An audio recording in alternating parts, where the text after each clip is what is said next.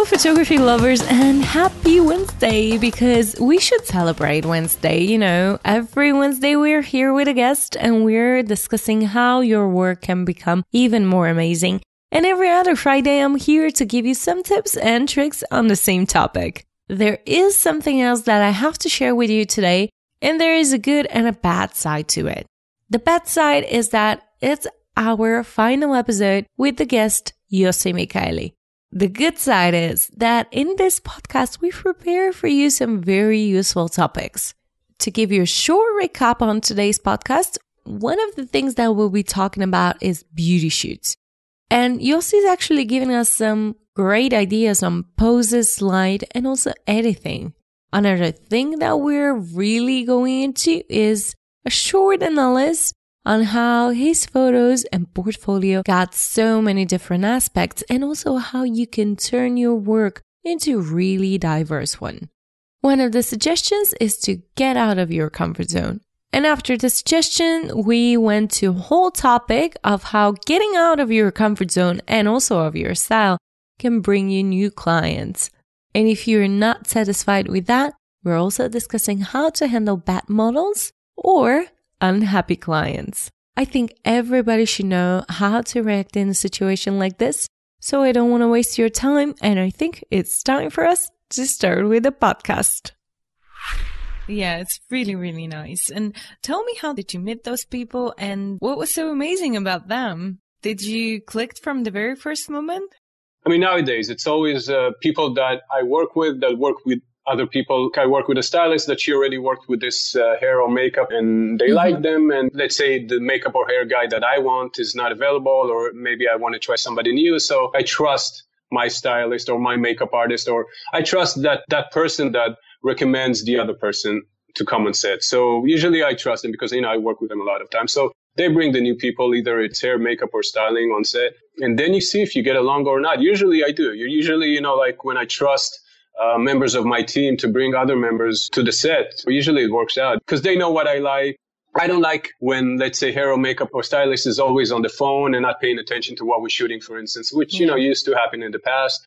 Or I don't like when people too much gossip on set. Or I like it when everybody's just having fun and it's just happy and putting our music and everybody's paying attention and everybody wants to get the right result. Each person fixes whatever he needs to fix. And that's it. I don't think it's so complicated, honestly. Absolutely. It's just loving your job. That's it. Yeah. yeah. All the requirements are exactly these. But yeah, word of mouth is always the best advertisement. Yeah. It's true. But you've done a lot of beauty shoots and it's not easy to shoot beauty because there is hair, hair is always messy, there's always a problem. At the same time, the poses are so different because there is no full body. The beauty shoots are very focused on the face. What do you find most difficult about it? And are there any things that you have just found that are really always working? Yeah, you're totally right about that. I think it's more of a challenge to make it look different. Uh, you just have to try a lot of lights. Like you have to experiment more lighting because I think in the end of it, the lighting and the crops and yeah, poses, but the face is always going to be in the shot because yeah. you're shooting beauty, it depends what kind of beauty you're doing. Like if you're doing a more commercial beauty, you can't have too many shadows over. You have to show the makeup. You have to show the skin. Mm-hmm. So sometimes, of course, that limits you as well. But I enjoy shooting beauty. What I don't like about shooting beauty sometimes is just the wait time is super long. Sometimes you get to the set and and you wait for like two hours before you do your, your, first shot and then you do your first shot and then they have to change and if you're changing hair and makeup between shots then you wait another hour and a half or an hour. And i like to shoot a lot. I don't enjoy the wait between shots so much. I think it's really mostly the crops and, and the lighting that would make it Always, a little bit different. yeah. and what about after the photo shoot? Do you retouch your photos? I don't retouch myself. That's another process that takes me a long time to edit. Once I mm-hmm. finish, mm-hmm. takes me like a couple of days. I mean, it depends on the shoot, but to edit everything, because I go over everything, even if we made like choices on and picks on the set, I always go over everything again because sometimes you're missing something on set, of course, because it's dynamic. You're in a hurry on set usually. And sometimes your vision changes, your point of view changes, like something that you thought was amazing on set. And then you look at it once you're more settled down in front of your monitor and maybe you think something else works better or it's nicer. So I go over everything and I do my colors. Usually I do my own colors and I just send to retouching to retouch skin and take off dirt or whatever you need to do and then fix clothes and stuff like that. Retouching my own I just did that in the beginning of my career, but it's so much time consuming and I'm not that good at it. So. It is. It is yeah. very time consuming. Do you usually use uh, the same retoucher? I have a few. Most of them are in Brazil. I also have another one in Germany that works with me. I work, let's say, usually with like three regular retouchers. Whenever this one can't, I approach the other one and so forth. Do they have their particular style or they're following yours? It's great because nowadays I don't even need to tell them almost anything. Like nowadays, really, because that's also time consuming. And we don't have a lot of time. But let's say you finish shooting and you have your picks in the magazine or the client pick the final shots and then you send it to the retoucher. If it's a new retoucher, you have to explain everything. Exactly. You have to explain, you have to show them maybe a reference of what you want. And, and it's really subtle, those differences. If somebody goes a little bit too much, it messes up your image. It could look too fake, too retouched, whatever. And if it's not enough, maybe you want a, little bit more. So, I mean, I got to a point now because I've been doing it with them for years that they already know what I like, kind of like my esthetic mm-hmm. So they know how I like uh, the skin to be or how I like the set to be. So I send it to them and then they send me uh, back Sometimes I ask them to change colors as well a little bit if I need, but usually I do it myself. Then they send me a preview uh, once they're done with a few images, and I can tell them, you know, if the general feel is fine or not, if we need to change anything. And in the end, they send me a preview of everything. And a lot of time, even though they know me, still I need to tell them, oh, bring that back, or like bring a little bit more imperfections to the face because I don't want it to be too much, or bring more imperfection to the set because I don't want it to be too clean. I want it to be more natural. So that happens as well. Mm-hmm. But usually uh, there's not a lot of things because they already know me and they're good retouchers, all of them. So. I was wondering, do you think that this can be one of the reasons why your portfolio looks so broad? Like you have some photos that are in particular style and then you have very, very different photos. For example, you have some very clean photo shoots and then you have some really dark ones. Why you think because of the uh, retouching? You mean? I don't know. Now when I'm listening nah. to you, I don't think that's the reason. no, I don't think the reason is the retouching. I think it's more about when I look at my work. I don't think it's so different. Like I, I feel that there's consistency, but maybe oh, there is, there is consistency. But how do you do that? No, but I'm curious because you're saying there's also a lot of that it's broad, yeah, which is I guess it's good, but it's very good actually because there are people that are trying with one thing and for example they see that they're really into fantasy photo shoots and they're yeah. sticking to this. But there are photographers that are really good with just clean photo shoots very very neat photos and they're also stuck in their particular niche. But you're very good at both of these for example. When i look at your website i feel like i'm opening an agency website with very different photographers that are not having a line between each other and they're kind of like the same person, but it's like this person can do it all. yeah, well, that's that's interesting to, to hear. I really don't know. Honestly, I think it's more about the phase I'm into at that particular moment. Let's say that year or that month mm-hmm. or that. I feel that a lot of my personal life, maybe, and stuff that I'm going through reflects in that as well. Sometimes I feel that it's also a matter of taste, though. I mean, I feel that stuff that I liked maybe last year, I don't like so much today. I always enjoyed uh, dramatic lighting or like cinematic lighting, and I still do. But like in the beginning of my career, I shot more with HMIs, and today I shoot less with HMIs for some mm-hmm. reason. It's also a financial reason because it's super expensive. That I was going to say, yeah. yeah. yeah. Some clients are willing to give you that, and some clients are not. But I still think HMI is amazing light. Don't get it me is. wrong. Yeah. It's a matter of, I feel what I'm going through and what I like at, at that moment or that year or that period. And uh, I guess it's changing all the time. But yeah, but it's funny that you're saying it because I just shot something. It's coming out in March for L'Officiel as well. I did a lighting that I think I never did, or maybe I just did it in the beginning, which is like more harsh light, like front on, you know, camera flash, but it's a little bit more than that. But, and I never did that. I always liked more the cinematic, more the, the side light to have a little bit more depth and a little bit more uh, shadows and everything. And I did this lighting on this shoot. And in the beginning, I was looking at it and I was like, mm, I don't like it. Something is wrong. Something is, you know what I mean? Mm-hmm. It's like because you're not used to it because your eyes used to something else, I guess. But today, for instance, you know, after that, you know, we already, the magazine shows, they loved it. It's getting published next month and everything. And, and I showed it to a few people, you know, my producer, a lot of people that worked on this shoot and we all really like it now. So I feel that it's, it's also good to get out of your comfort zone and not get used to, not get settled, let's say, with something that you're used to and you know that you're doing well. I think it's nice to branch out and play around a little bit as well. That's something that we always have to challenge ourselves. And I think that's get too relaxed. It's, it's not good.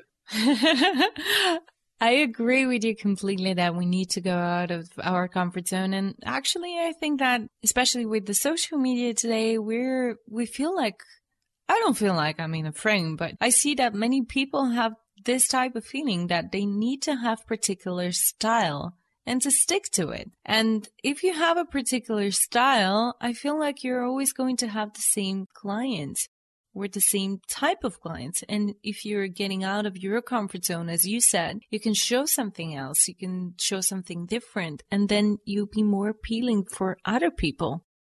Yeah, I agree with you. I think that gets your potential clients uh, to a larger number because I mean, you can do fitness, you know, you can do mm-hmm. maybe lifestyle and you can do fashion and you can do beauty and you can do men.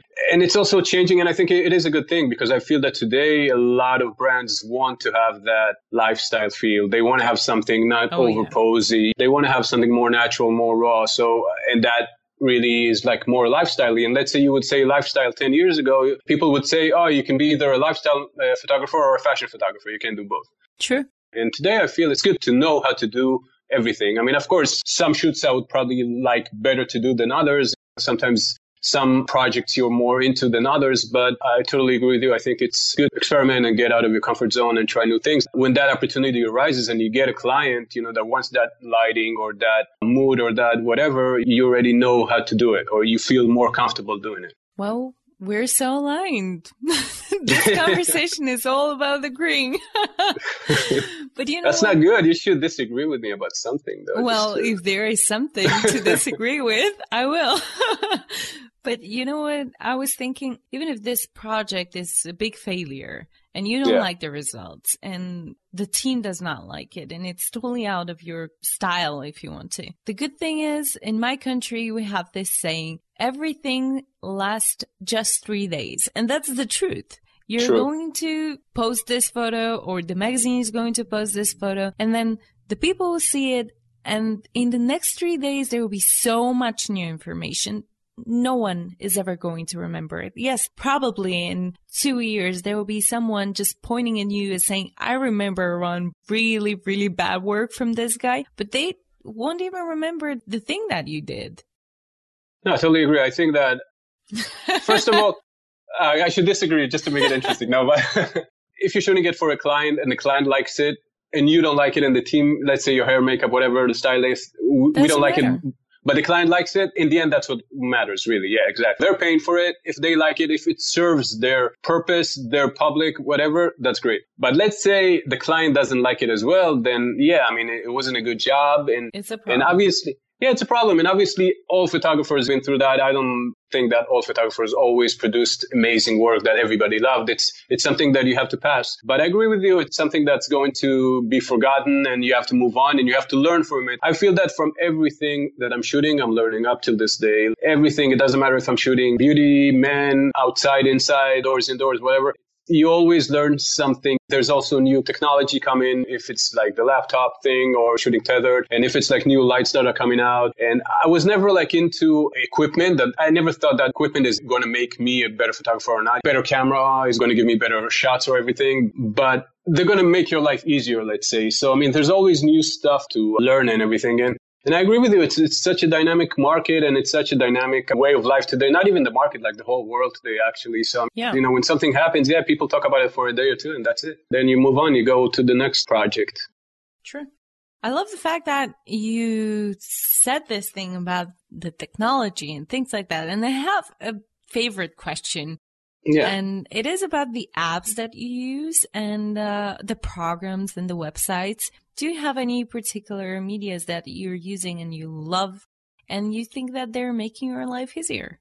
I always shoot tethered. I always shoot connected to the laptop and monitor. Monitor I use always when I'm shooting indoors, like when I'm shooting outdoors. So it's just uh, with the laptop connected to the camera everybody can do whatever they think is better for them. But I feel it it has a lot of advantages because I can see what I'm shooting. Everybody can see what you're shooting, and you can enlarge it and see what hair or makeup or styling needs to fix before you start shooting more. You know, when you just do a mm-hmm. test in the beginning. And I also feel that when you look in the camera, it doesn't really. It's not true like the brightness. It's hard to really get the whole picture when you're just shooting and looking at the screen that you have in your camera. So I always do that. I use Capture One. In the beginning, I used Lightroom and I connected my camera to Lightroom. With a cable? Yeah, with a cable. There was another program, like I don't know if it was like Canon EOS utility yeah. or whatever. Yeah, something like that, that I used in the beginning, and that connected it to Lightroom. In the beginning, I used to like Lightroom more than Capture One because I thought that Lightroom gives me more options of colors and stuff like that. Mm-hmm. But today, not today, it's been like for the past, I don't know, I guess like four or five years, I'm using only Capture One.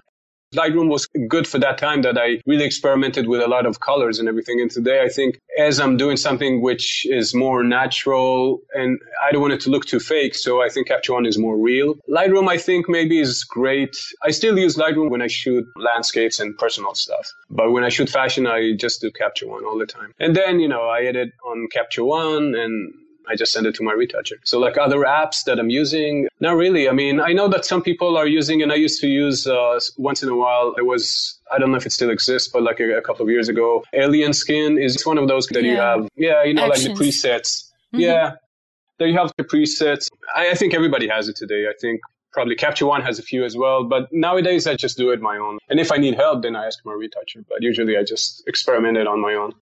Well, I support you in this decision of yours. it's much better to do it on your own because, especially now, yeah, it's all about natural, and these plugins are usually making it way too fake. And yeah. It, yeah. It's not. And it's always like something missing. It looks nice, but maybe it's a little bit too contrasty. So yeah, you can take it out. But then it's like you're always putting a stamp on a stamp on a stamp. It's like nothing. It's like yeah, too much going on already. do it from the very beginning. yeah. yeah. yeah.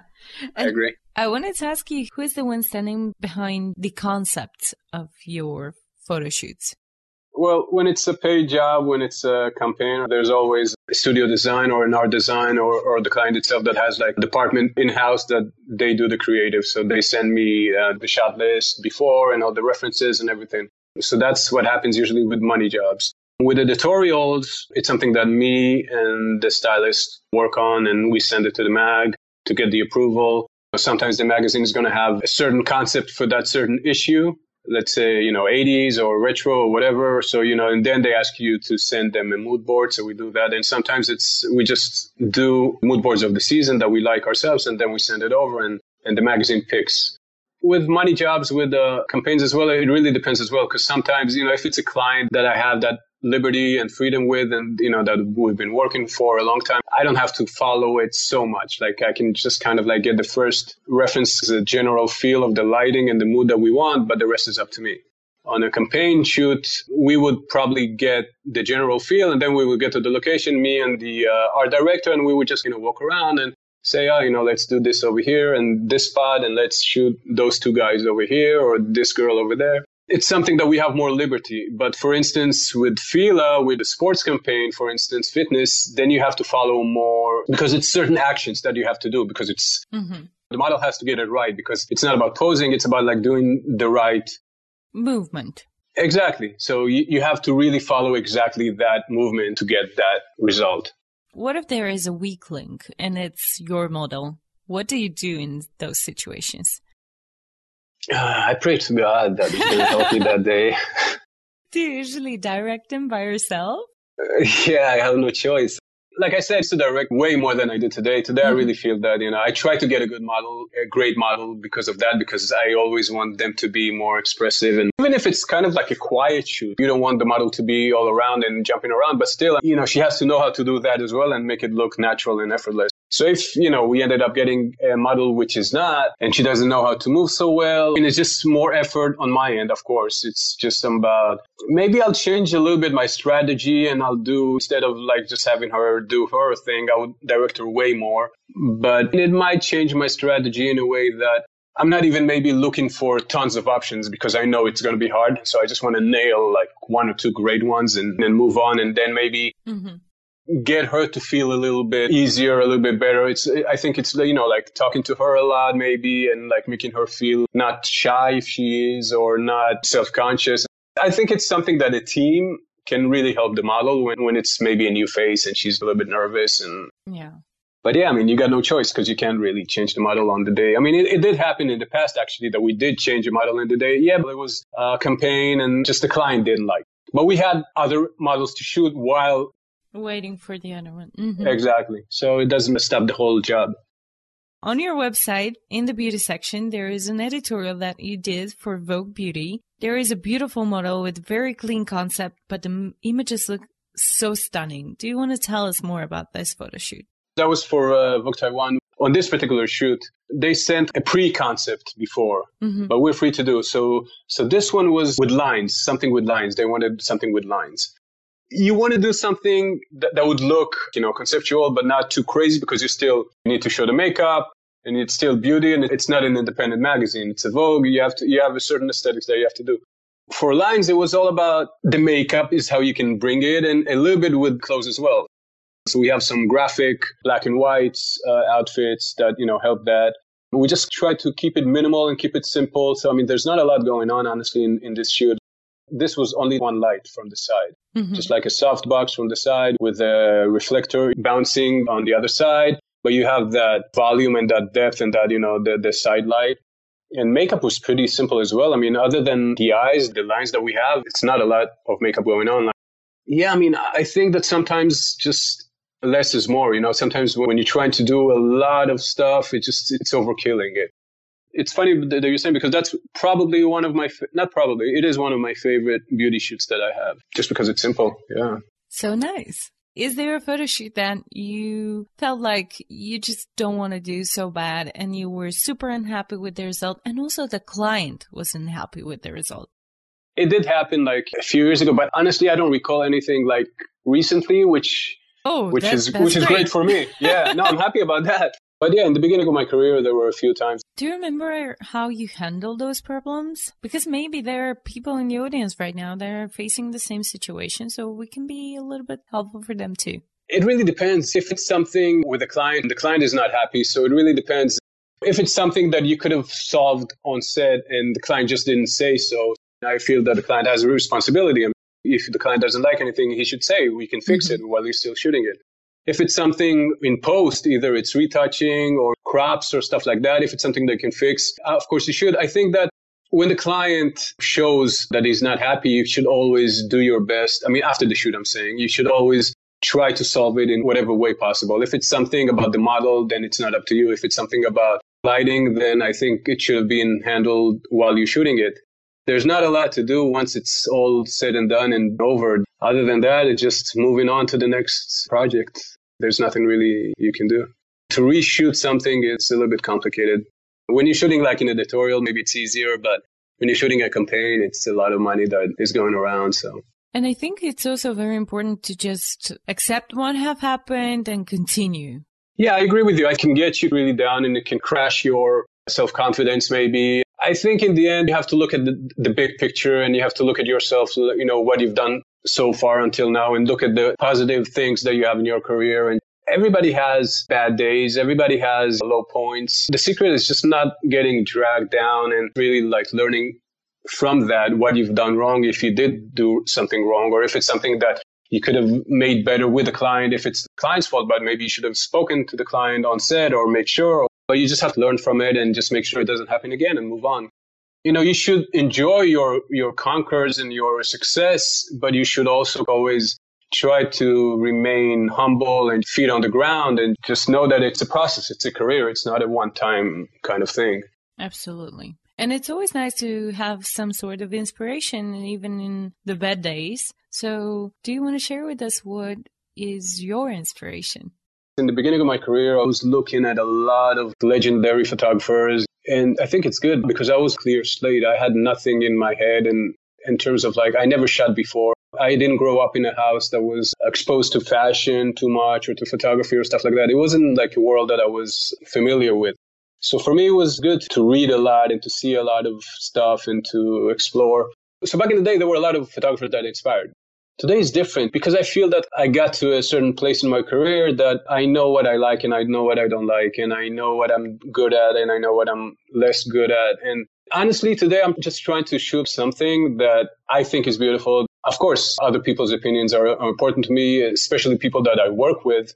But in the end of it, if I think it's good, if people like it on my inner circle, kind of, I'm happy about it. And hopefully other people will as well. But what inspires me today is not necessarily a certain person or a certain thing. I think it's more about little things that, you know, I can watch a movie, like, you know, a certain scene or a certain lighting and say, oh, maybe I want to try this. Or I go to a museum and I see an old painting that would make me want to do something that is inspired by that.